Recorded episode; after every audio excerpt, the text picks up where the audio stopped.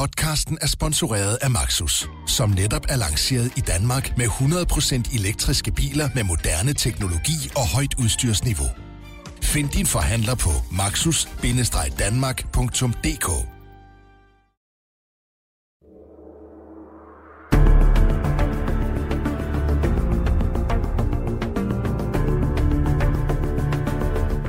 Du lytter til 90 mandater, en podcast fra Berlingske.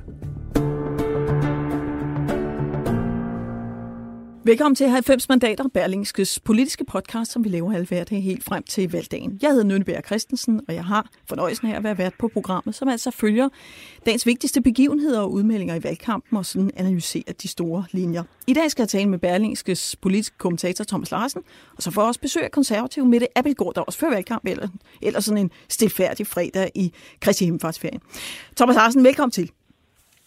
Tak skal du have. Du har skrevet middagsanalyse i dag om, øh, om SF'eren Carsten Hønges ulyksalige kurs, hvor man jo altså fra SF's side undervurderede måske både SF og Hønges popularitet, for han endte jo med at hive 20.000 personlige stemmer hjem. Og på en måde var det jo meningen, for SF ville jo godt have nogle stemmer, men eftersom Hønge ikke rigtig ville til Bruxelles, øh, men heller i Folketinget, så var det jo heller ikke meningen helt, at han skulle, at han skulle få så mange. Så det er altså en super kikset situation. Men Thomas Larsen, Hynke går til valg på ikke mere pis, og SF er jo heller ikke kendt for at være meget kalkulerende. Alligevel havner man så her.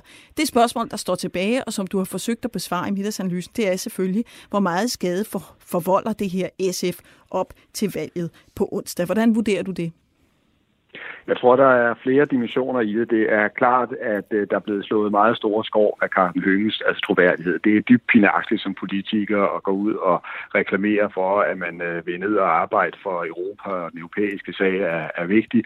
Og når så missionen lykkes, så meddeler man, at det har man øh, i øvrigt ikke lyst til alligevel. Man, man, man, man bliver hjemme. Så han står rigtig, rigtig skidt. Men det, der jo i virkeligheden er sådan det videre perspektiv i det, det er, at det jo sådan set også kan ende med at skade øh, SF som, som parti. Det, der har været bemærkelsesværdigt, når vi ser på SF's øh, udvikling, det er, at øh, partiet er jo blevet reddet, så at sige. Partiet tumlede ud af SR-SF-regeringen i 2014, og vi så, at øh, Pia Olsen Dyr jo overtog et parti, der simpelthen lå i tilbage som en rygende ruinhob. Og der er det faktisk lykkedes at, at genrejse øh, partiet, og selv på målinger netop nu, så står de altså til at få et, øh, et formidabelt øh, valgresultat.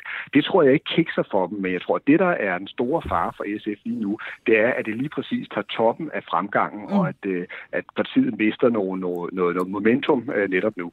Ja, for det, der vel også er, er problemet her, det er, som jeg også sagde indledningsvis, at det her er noget, der går kontra det, man forestillede sig om SF. Man forestiller sig ligesom Pia Olsen Dyr som en ordentlig politiker med en høj integritet. Men, men, øh, men lad mig lige spørge dig, Thomas Larsen, hvor almindeligt er det her med at bruge hjælperyttere, altså at man at man smider folk ind på listerne, som man ikke regner med øh, bliver valgt, og som ligger langt ned ad listerne, men, men, men som skal trække stemmer til huse. For det må der også være andre, der gør. Der har været eksempler på det, og når vi taler om øh, Europaparlamentsvalget, så er det jo altså lidt øh, ironisk at tænke på, at, øh, at, at, at den mand, der faktisk fik flest stemmer af alle, netop øh, Morten Løkkegaard jo, han, øh, han stillede jo også op til, til kommunalvalget, sit kommunalvalg, og der var problemet faktisk, at han, at han øh, blev valgt ind, og så pludselig begyndte at signalere, at det vil han måske ikke alligevel. Så tror jeg, at de venstre meget hurtigt fornemmede, at det ville simpelthen være, være skandaløst, og så øh, meldte han sig også øh, endeligt ind. Men altså, du har eksempler på det, men også et eksempler på sådan kulturpersonligheder, øh, skuespillere, der ja. er blevet hentet ind fra, fra højre, og så når de faktisk er blevet valgt og fået et godt resultat, siger ej, du er alligevel ikke sådan, øh, de, de, de, de havde ment det. Ja, det er rigtigt. Der var noget med Peter Lund, Peter Lund Madsen, ikke? der alligevel ikke var så konservativ, at han kunne stå på mål der, for der alt, hvad de konservative sagde. Ja, der er faktisk været flere eksempler, men jeg synes så også, du havde en fat i en helt afgørende pointe, der handler om, at det kan, sådan noget her kan også koste ekstra dyrt, hvis øh, det er en, øh, en partileder, der ellers ligesom praler af at have høj etik og høj integritet. Og jeg tror netop, at Pia Olsen Dyr, hun hos mange vælgere, står som en af de politikere, som man kan stole på, og som har de rigtige øh, intentioner. Og derfor er det selvfølgelig også ekstra pinagtigt for hende at blive fanget i sådan en sag på nuværende tidspunkt. Mm. Øhm, øh, Thomas, lad os lige spille et par, par klip for lytterne, fordi hvis, hvis SF'erne på Fyn er forvirret, så er der ikke rigtig noget at sige til det. Prøv lige at høre. Det første klip her, det er fra TV2 Fyn, og det er fra juli 2018, altså et lille år gammelt. Det kommer her. Altså, hvis jeg skulle blive valgt, så vil jeg sige det sådan, at så får Fynborgerne en direkte forbindelse ind i Europaparlamentet. Så forlader jeg selvfølgelig Folketinget til at få overtage øh, mandatet i Europa. Ja, så vidt altså, da han blev opstillet i, i første omgang. Øh, men her kommer så det andet klip, og det er fra dagene lige efter valget. Det er, er få dage gammel. Det er fra den 28. maj. Det kommer her. På Fyn har det jo forhåbentlig stået klart, at jeg havde Folketinget som første prioritet. Men lige så indlysende er det der for mig nu, at det har det i hvert fald ikke i resten af landet. Og det er der kun et ord at sige til bagefter. Det er undskyld. Ja, Thomas Larsen, han, han lægger sig jo ned her efterfølgende, men, men, men som sagt, hvis fynboerne er forvirret, så er det jo så i givet fald, fordi han selv har bibragt det til forvirring. Det ser altså skidt ud for SF. Det er jo pinligt, så det klodser. Jeg tror, det var Niels Helve Petersen, den gamle radikale leder, der engang sagde, at politikere de risikerer nogle gange at få deres egen propaganda tilbage direkte i nakken. Og det er jo det, der er sket for Carsten Hønge her. Ikke? Fordi der var jo ingen tvivl om, at han netop prøvede at sælge sig som en, en, en, en mand, ikke, der skulle skabe et forbindelsesled til Europa. Han var klar til at rykke øh, derned, mm. lige, indtil han blev, lige indtil han blev valgt. Og derfor det bliver faktisk meget interessant at se, hvordan det, det går for ham på, på onsdagens valg. Ja, for det kan vel godt sætte sig i Hønges personlige stemmetal på Fyn, ikke? Altså spørgsmålet er, om det ligefrem er, er en landstendens, men altså det kan vel godt give ham et hak i tuden. Ej, det mener jeg, det mener jeg, det kan. Også fordi, igen, at det er så øh, pinligt for ham. Han har været en af de politikere, der virkelig har prøvet at iscenesætte sig og markedsføre sig som en, der taler lige ud af posen og siger sin ærlige mening, sådan en, en straight talk guy, som man kan stole på, og så bliver han altså fanget i, i det her. Det kan slå ret hårdt. Men Thomas, hvad er det, der er sket? Altså, hvor er det gået galt for SF? Har man simpelthen fået så mange, ufattelig mange flere stemmer, end man havde regnet med? Har man undervurderet Hønges popularitet meget voldsomt, eller hvor tror du, kæden er sprunget af? Jamen, jeg tror, det er en meget, meget væsentlig del af, af, af, af forklaringen. Man, man skal netop tænke på, hvor hurtigt det i virkeligheden er gået, både for SF som, som parti, altså i forhold til at, at få genrejst partiet, men i virkeligheden også, hvor hurtigt det er gået for Carsten Hønge. Det er jo ikke særlig lang tid siden, at han bare, sagt i anførstegn, var vikaren for helvede, og en mand, der ikke var altså etableret på Christiansborg, mm. en, der ligesom hang øh, i, i det yderste led. Og, og der er det altså gået, gået meget voldsomt øh, frem for, øh, for SF. Og jeg tror også, det er altså fuldstændig rigtigt, når, når ledende SF'ere siger, at de havde vidderligt ikke regnet med, at de skulle have to mandater, øh, altså at de ville vinde to mandater ved, ved, ved søndagens valg til Europaparlamentet. Så på den måde er de lidt blevet fanget af, af deres egen succes, men, mm. men altså det, der står tilbage, det er jo vælgerbedrag, ganske enkelt. Ja. Thomas Larsen, lige her til sidst, hvem kan komme til at lukrere på det her? Fordi hvis man ikke stemmer på, på Hønge på Fyn, hvem, hvem vil man så typisk stemme på?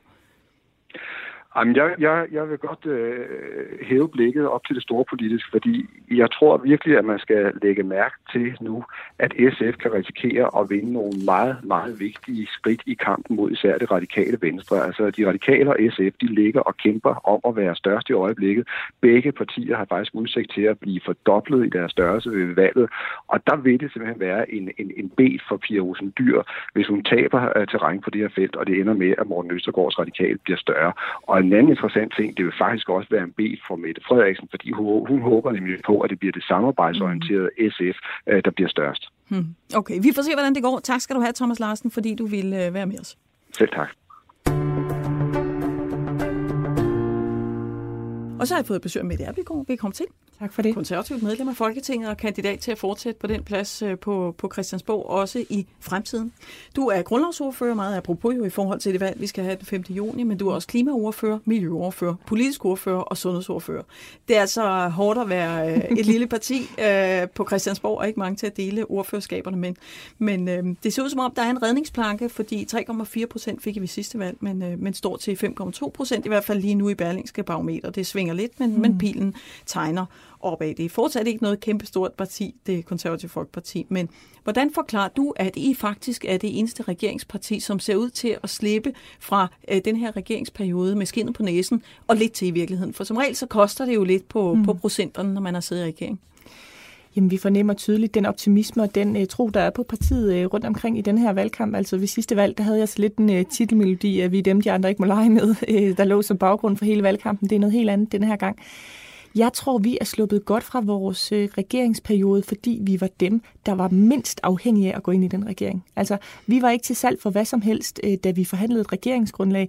Det var meget vigtigt for os, at vi fik skrevet ind, at der skulle ske et substantielt løft af forsvaret, at vi skulle have nogle, øh, nogle øh, reduktionsmål og nogle øh, mål for vedvarende energi, øh, at vi skulle gøre noget for boligejerne. Vi havde nogle meget konkrete ting, som vi fik skrevet ind i et regeringsgrundlag, og kunne samtidig også, også sætte os på tre ministerier, som bare er hjerteblod for os konservative. En frem, retspolitik, øh, hvor vi øh, tør øh, lade det have konsekvenser, når man øh, bryder loven, øh, en, øh, en stærk erhvervspolitik med fokus på, at hvis vi skal øh, kunne dele penge ud i det her samfund, så skal de altså tjenes først, og så det bankende øh, konservative sociale hjerte øh, i Maja Mercado, Socialministeriet. Mm. Så det tror jeg, at det er der i nøglen ligger. Vi har fået tre rigtig gode ministerier og fik nogle meget konkrete resultater hjem i et øh, regeringsgrundlag. Ja, man kan i hvert fald sige, det, det, jeg, jeg så det også egentlig som et rigtig fornuftigt træk, det her med, at når målingerne nu ikke flyttede sig der umiddelbart mm. Øh, efter valget sidst, og også havde svært ved at flytte sig i hvert fald i den rigtige retning ja. øh, inden valget, altså så kunne man skulle lige så godt gå i regering ikke? og få den der justitsministerpost, som i hvert fald er ekstremt tydelig for, for det konservative folkeparti. Så du mener faktisk, at den synlighed selvom det også har været en hård periode, ja. øh, har gavnet jer. Ja. Det har gavnet os, og så vores måde at være i regering på har gavnet os. Vi har ikke været dem, der har troet med ikke at stemme for øh, finansloven, eller som har kravlet øh, mest i træer. Vi har haft sådan lidt mere en resultatorienteret tilgang til det. Det betyder ikke, at vi ikke har leveret indflydelse for vores mandater, men vi har bare gjort det på en lidt mere stilfærdig måde. Og det er jeg faktisk øh, ret imponeret over, at danskerne godt kan belønne. At man ikke kun belønner dem, der råber højst. Og så må man vel også sige, at hvis der overhovedet findes naturlige størrelser for øh, partier, så har I ligget en, en hel del under den naturlige størrelse. Man skulle mene, at der var nogle folk derude, som i hvert fald tidligere stemte konservativt, som måske hele den der, du ved, øh, omskiftelig periode, partiet har været igennem af mange forskellige årsager. Lene Espersen synes, det skulle være det offentlige ansættes øh, parti osv. Der har været mange forskellige mærkesager, der har været meget tumult. Hmm. Og nu er I måske mere inde på, øh, på det spor, som I har ligget på traditionelt. Og alene det, at vi har haft en øh, partiformand nu bare lige i lidt mere end et par år, som har givet øh, danskerne mulighed for at lære ham at kende, har betydet ufattelig meget for os. Altså, Øhm, når jeg er rundt på gader og stræder nu her, det er næsten noget af det, jeg hører allermest som årsag til vores succes, det er Søren. Mm. Altså, der er kæmpe respekt og en kæmpe øh, Men tro på ham. Super, og til... jo ikke en super synlig formand, vil jeg umiddelbart mene. Jamen, han er ikke nødvendigvis den, når man laver medieopgørelse, som har været allermest på. Men når man er på, så kan man mærke, så kan man mærke ham. Mm. Altså, man kan mærke, øh, at han mener det, han siger. Øh, og han er dejlig nede på jorden og lige ud af posen, og det er sådan noget, der bliver belønnet. Så det handler ikke nødvendigvis om antallet af minutter. Du kan være på TV2 News morgen, middag og aften, men at du gør det med troværdighed, øh, og at man kan mærke, at man mener det, man siger, og, øh, og det er det, jeg oplever med Søren. Men Søren jo altså sagt, det er ikke sikkert, at jeg er formand for altid. Jeg går simpelthen af, hvis, øh, hvis vi går tilbage. Man kan nærmest sige, at hvis vi går tilbage, så vil I nærmest også ryge under spærregrænsen, yeah. så det kunne være, at det, det, det, det giver sig sige. selv. Men det er, han, det er han jo så først ude at sige på et tidspunkt, hvor han er ret sikker på, at sådan kommer det nok Ja, og jeg vil sige, det er jo ikke sådan, Søren Paper sendt en pressemeddelelse ud, hvor han har skrevet det. Det er, fordi han er blevet spurgt om sådan nogle ja-nej-spørgsmål, ja. hvor han ligesom kun kunne give et svar. Og der synes han bare, at det var oplagt at svare øh, ærligt. Og der er Søren jo nok også lidt usædvanligt, for de fleste andre politikere vil jo bare have snakket udenom. Ikke? Øh, og der er Søren jo så skønt lige ud af posen, men øh, det er så det, der har givet lidt overskrifter. Altså, du blev valgt ind i Folketinget ved, ved sidste valg i, i 2015, og, øh, og inden da var du folkevalgt til øh, Region Hovedstaden, sad i regionsrådet her i, i Hovedstaden. Hvordan kan du mærke, at vælgernes prioriteter har ændret sig rent politisk i løbet af de år, hvor du har været med i, øh, i politik? Hvad er det for nogle dagsordner, der flytter sig? Ik- ikke nødvendigvis til gavn for, for, for jeres mærkesager, men sådan i det hele taget. Jamen, jeg synes jo, at det tydeligste øh, er hele den grønne dagsorden. Altså, jeg har været ordfører for det grønne, siden jeg blev valgt ind for, øh, for fire år siden, og øh, det har nogle gange godt kunne føles en lille smule, en lille smule ensomt, også i Blå Blok, øh, for at være ærlig. Det er ikke alle, der er gået lige meget op i det, hverken vælgerne eller de andre partier. Vi konservative var det eneste parti, der var med i den, den første klimalov jo eksempelvis, men der kan man virkelig mærke, at der er sket noget i løbet af de her fire år, og for alvor inden for de sidste tre-fire måneder er der sket ufattelig meget på den dagsorden. Der er måske også nogle borgere, som har svært ved at se, jamen er det en borgerlig dagsorden? Og der har I, der har I stået med det der synspunkt med, med det grønne i, i en hel del mm. år alligevel. Kan du mærke, at de to dagsordner er mere, smeltet mere sammen øh, i borgernes blik? Ja, det kan jeg. Jeg oplever i den grad, at der er en efterspørgsel efter også borgerlige partier, som tager klimaudfordringerne alvorligt, som tager den her grønne generationskontrakt alvorligt, men som omvendt ikke vil løse problemerne ved at sende alt øh, dansk erhvervsliv ud af landet, eller øh, gøre livet så surt for dansk landbrug, at produktionen bare flytter til øh, Polen, eller som nogen foreslår lige nu, mm. det her med klimaskatter til at løse situationen.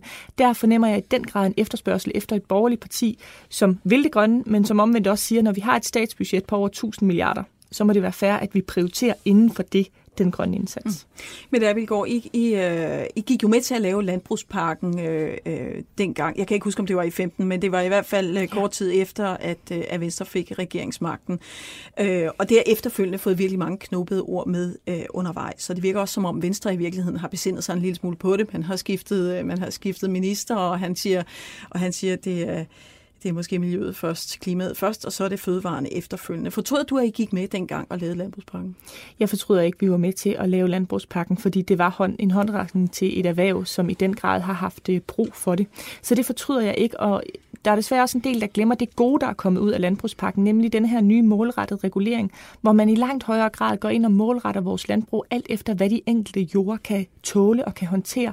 Så man ikke bare øh, kigger på en generel norm, men at man kigger på den konkrete jord, er den læret, er den sandet, laver mange flere målinger. Og det tror jeg egentlig er en omlægning, der er ret bred anerkendelse af, at man havde brug for mm. at øh, nå dertil.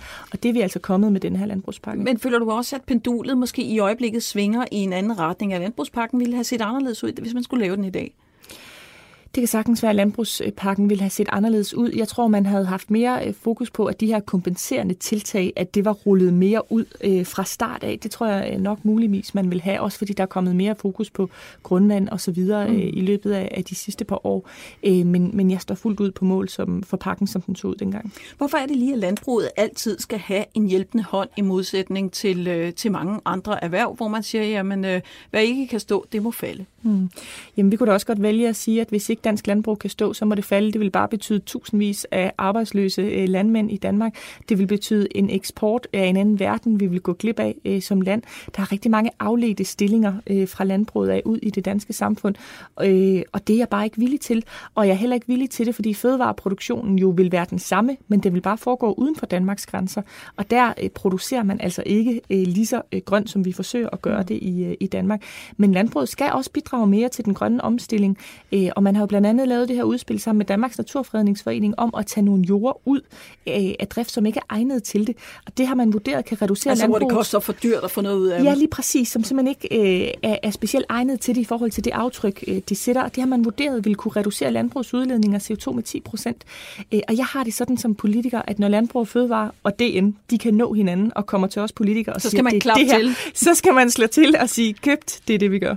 Hvilke andre lavt hængende frugter synes du, øh, synes du, der er for landbrugets vedkommende, når vi snakker øh, klima og, og miljø? Hvor skal de ellers øh, hoste sådan, op? Sådan noget som præcisionslandbrug. Altså, at vi bliver bedre til at målrette øh, sprøjtning osv. i landbruget. Det er der også et kæmpe potentiale i. Og det har vi allerede en lille dansk eksport indenfor. Vi er ret lagt fremme øh, på det felt, men det er sådan noget, hvis vi bliver virkelig dygtige til det, kan det både have en grøn effekt, men det kan også give et kæmpe eksportmarked øh, til Danmark. Så det er også et sted, hvor jeg, hvor jeg ser nogle muligheder. Mm-hmm. Mette Abelgaard, lad os lige her til sidst tale om sådan jeres position fremover, fordi undervejs i valgkampen er der i hvert fald sket den ene game changer, at statsministeren har været ude at udgive en, øh, en bog, som han ja. i købet kaldt Befrielsens øjeblik, og man må forstå det sådan, at det er befrielsen fra i hvert fald Dansk Folkeparti og Liberal Alliance, og muligvis også regeringssamarbejdet med det, øh, med det konservative. Hvad synes du sådan helt top of mind øh, om, om den lettelse, som statsministeren gav udtryk for? For det er jo også en, en forkastelse på en eller anden måde af det samarbejde, mm. der har været. Nå, men jeg kan da godt følge, at det kan være en lettelse at få lov til at sige, hvad man som parti mener, ikke kun tale på vegne af en regering. Sådan kan jeg da også have haft det nogle gange de sidste par år, hvor jeg gerne ville øh, slå lidt mere til den med nogle skattelettelser osv., der ikke rigtig har været muligt inden for regeringssamarbejdet. Så helt fair, at man kan have behov for at have sine egne positioner. Men jeg tror bare ikke, statsministeren er klar over, hvor meget han har kastet hele det borgerlige Danmark ud på enorm usikkerhed, usikker grund. Mm. Øh, og det er også noget af det, man oplever på gaden nu her, at folk de siger, hold nu sammen i blå blok. Altså, vi vil gerne, vi er mange, der gerne vil øh, også et, øh, et borgerligt styret Danmark fremover, men det kræver, at I står sammen, øh, og det har statsministeren skabt øh, tvivl omkring. Mm. Prøv lige at fortælle lidt mere om det. Altså, altså, tror du, der er nogen, der er i tvivl om, hvor I står, hvem I har lyst til at samarbejde med? Hvad giver folk udtryk for, når du taler med dem? Jamen, jeg synes, øh, folk giver udtryk for en tvivl i forhold til Venstre om, hvorvidt det her ønsker om et samarbejde med Socialdemokratiet, om det er en første prioritet eller om det er en nødløsning. Øh, og det kan jeg også selv være lidt i tvivl om, også afhængig af, hvilke venstrefolk man hører udtale sig. Øh, og jeg tror også, der internt i partiet er ret meget splittet holdninger til det. Øh, og i det hele taget må man nok bare sige, at de sidste par år har været præget af meget intern uro i Venstre, når vi har lavet sundhedsreformer og andre ting, og det har ikke altid gjort det nemt øh, at fortælle om det politiske indhold, for eksempel i vores sundhedsreform, fordi der har været nogle andre interne spændinger, som nogle gange har skygget lidt øh, for de gode resultater, vi egentlig gerne har vil fortælle om. Synes du, det har gjort det vanskeligt at samarbejde med Venstre? Jeg synes nogle gange, det har gjort det vanskeligt at formidle den politik, vi gerne vil formidle, for eksempel omkring sundhedsreformen, fordi der har været så meget for eksempel internt ballade omkring regionernes fremtid i Venstre, og været meget delte øh, holdninger til det spørgsmål internt i partiet. Det har gjort det svært for os at formidle indholdet i den sundhedsreform. Mm-hmm. Du siger, at du er lidt i tvivl om, hvorvidt det lykkes første prioritet, eller det er en nødløsning, men han sagde jo meget, øh, meget klart faktisk, at det er altså en nødløsning i den forstand, at han hellere vil have et borgerligt flertal. Så hvorfor er du i tvivl om det? Om jeg tror, øh, jeg ser ham lidt som en uh, lille dreng i skolegården, der har prøvet at bejle lidt til uh, hende den flotte med, med de lange rottehaler, så har hun uh, afvist ham, og så prøver han at gå tilbage til, uh, til den gamle flamme i stedet for på en eller anden måde. Uh, jeg ved det ikke. Jeg synes bare, at uh, noget af det, jeg sætter pris på ved at være konservativ, det er, at vi har en identitet, vi har en uh, kultur, vi har et, et hjerte som konservativ, og jeg synes bare, når man kan flakke så meget uh, som parti, parti, så kan jeg bare godt sidde tilbage og tænke, hvor er hjertet? Mm. Altså, hvor er det egentlig, hjertet ligger henne? Ja. Men der, Bilgaard, du, øh, du har en autocamper, som du, øh, som du kører rundt i her i, øh, i valgkampen. Hvad, hvad, hvor skal den køre hen de næste par dage? Hvad står den på for dig her øh, frem til den 5. juni? Jamen, den kører på masser. Øh, vi skal rundt i hele Nordsjælland, hvor jeg er opstillet i aften. Skal vi op til Slotsarkaderne i Hillerød frem til klokken 8 øh, og snakke med, øh, med vælgerne. Og det står bare på rigtig mange gågadearrangementer. Og, ja. Ja. Alt, alt sådan noget i den dur. Der skal uddeles nogle, nogle flyers og det, alt muligt andet. det er noget så uh, simpelt, ja. Må jeg ikke have lov til at ønske fortsat god øh, valgkamp til dig, Mette Abelgaard. Tak, fordi du ville være med. Selv. Og du er i gang med at lytte til 90 mandater, Berlingskes politiske podcast, som du kan finde på berlingske.dk i 24-7-appen, eller hvor du nu ellers plejer at finde din podcast. Nu skal vi videre. Vi skal nemlig til dagens historiske kapitel.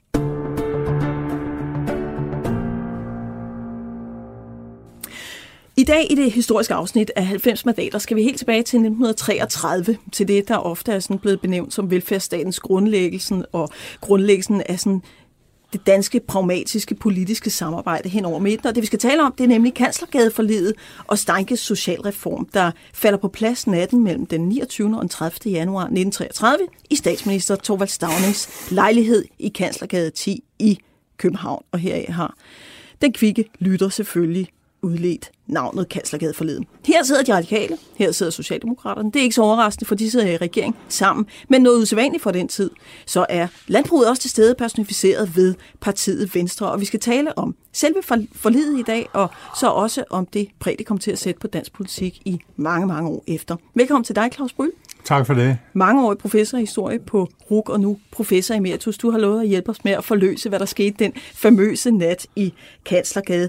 Men vi skal måske først lige snakke lidt om, hvad der førte frem til den her usædvanlige alliance. Der har jo været et børskrak i 1929 i New York, som sådan havde kastet verdensøkonomien ud i øh, en kæmpe krise. Hvordan var situationen her i januar 1933 i Danmark?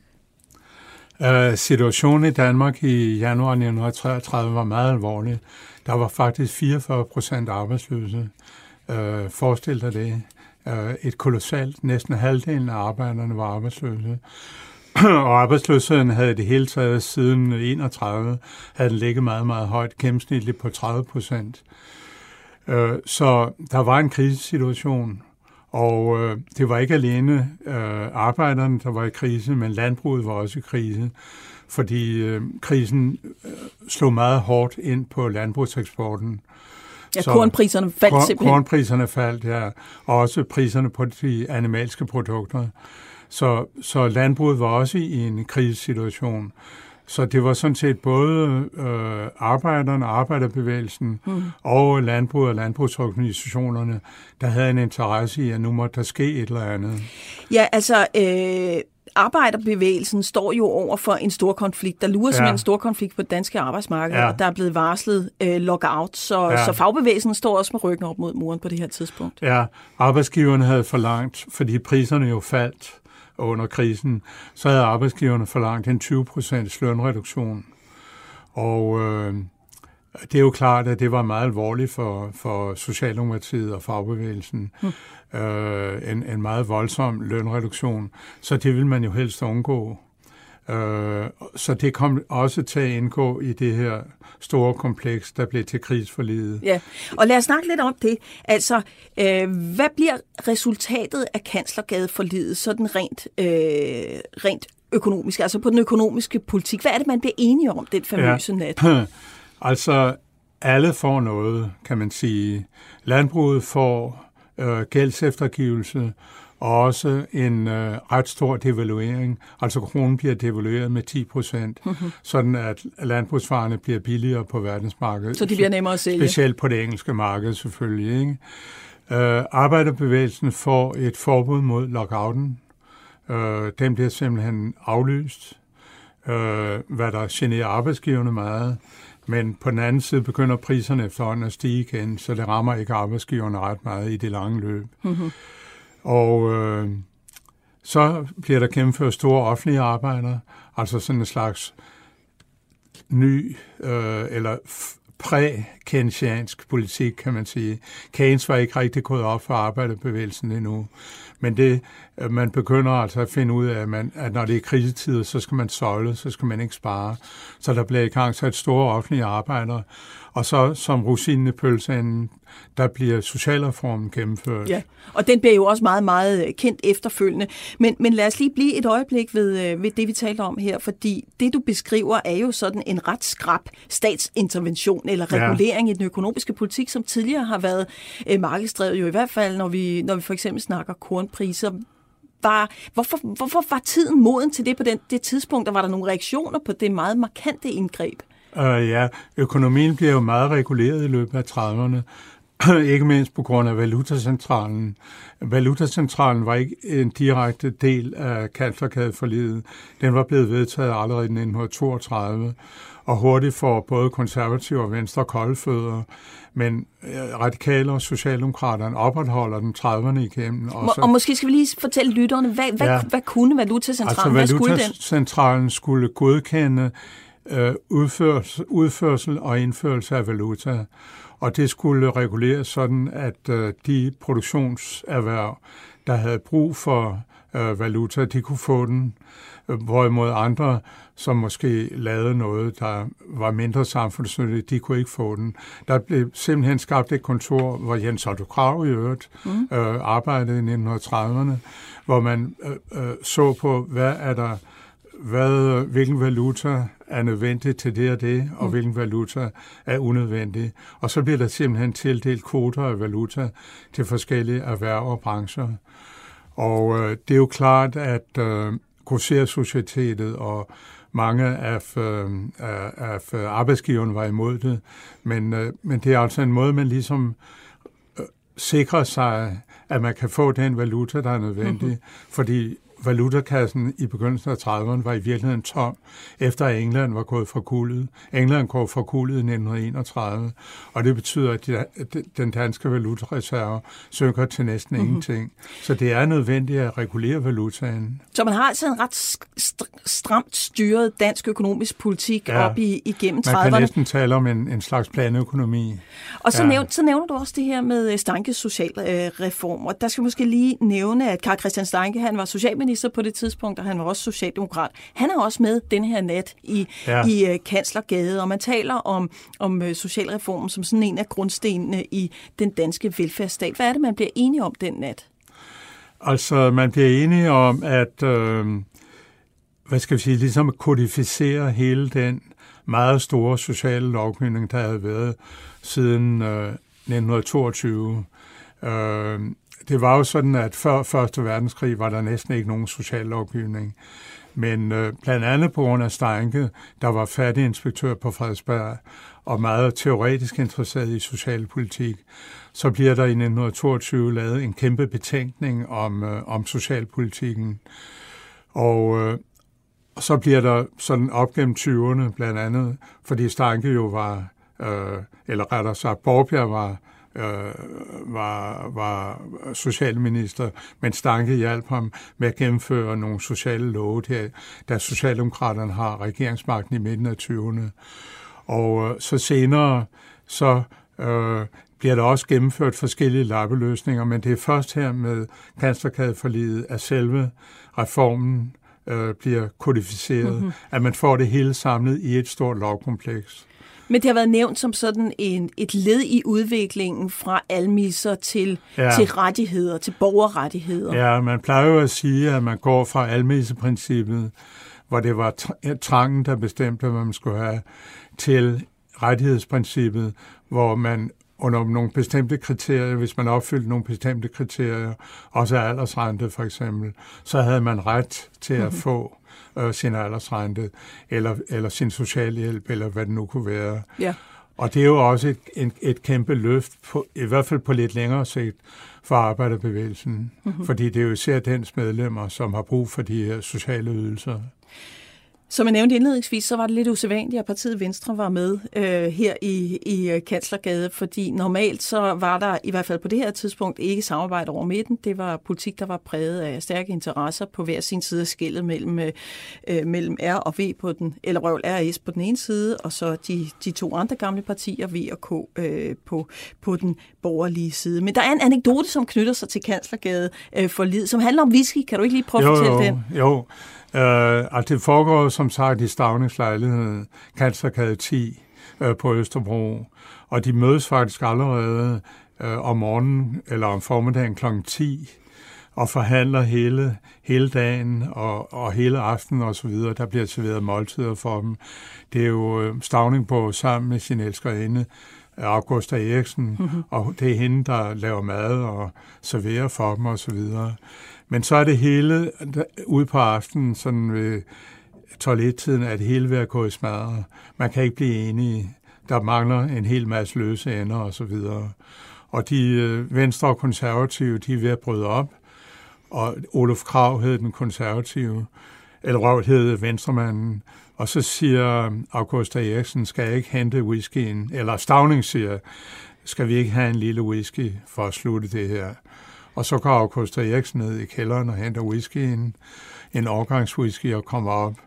Og så, da hun serverer den, så kommer der hul på øh, forhandlingerne. Så, så det er simpelthen et, et, for, et forlig, der glider ned med, ja, øh, med whisky. Så afslutter de det. Ja. Claus Bryl, her til sidst skal jeg lige spørge dig til en anden ting, fordi øh, det, det her er jo en mærkedag af flere forskellige årsager, men blandt andet fordi Hitler også kommer til magten i Tyskland lige akkurat i, i, øh, ja, i de, i de samme dage. Ja, det er symbolsk på ja. en eller anden måde. Ja, men, men, men tror du, øh, hvad skal jeg sige, at kanslergade for livet måske er blevet så betonet, og måske også overbetonet i betydningen for den danske velfærdsstat, fordi det netop tegnede en kontrast til den tyske udvikling? Ja, det kan godt have noget med det at gøre. Øh, synes du, den kan, synes du Kanslergadeforlid kan bære øh, den opmærksomhed? Ja, jeg synes godt, fået? det kan bære det. Altså også fordi det ligesom symboliserede, at øh, i Danmark kan øh, demokratiske partier arbejde sammen. Altså selv under en svær krise kan man nå frem til et, et eller andet forlig, der gavner forskellige grupper i samfundet. Man kan nå et kompromis. Hvorimod i Tyskland, der var det hårdt mod hårdt. Altså, der ønskede storkapitalen og mange af de nationalistiske organisationer at få en stærk mand, der kunne skære igennem og løse de her problemer.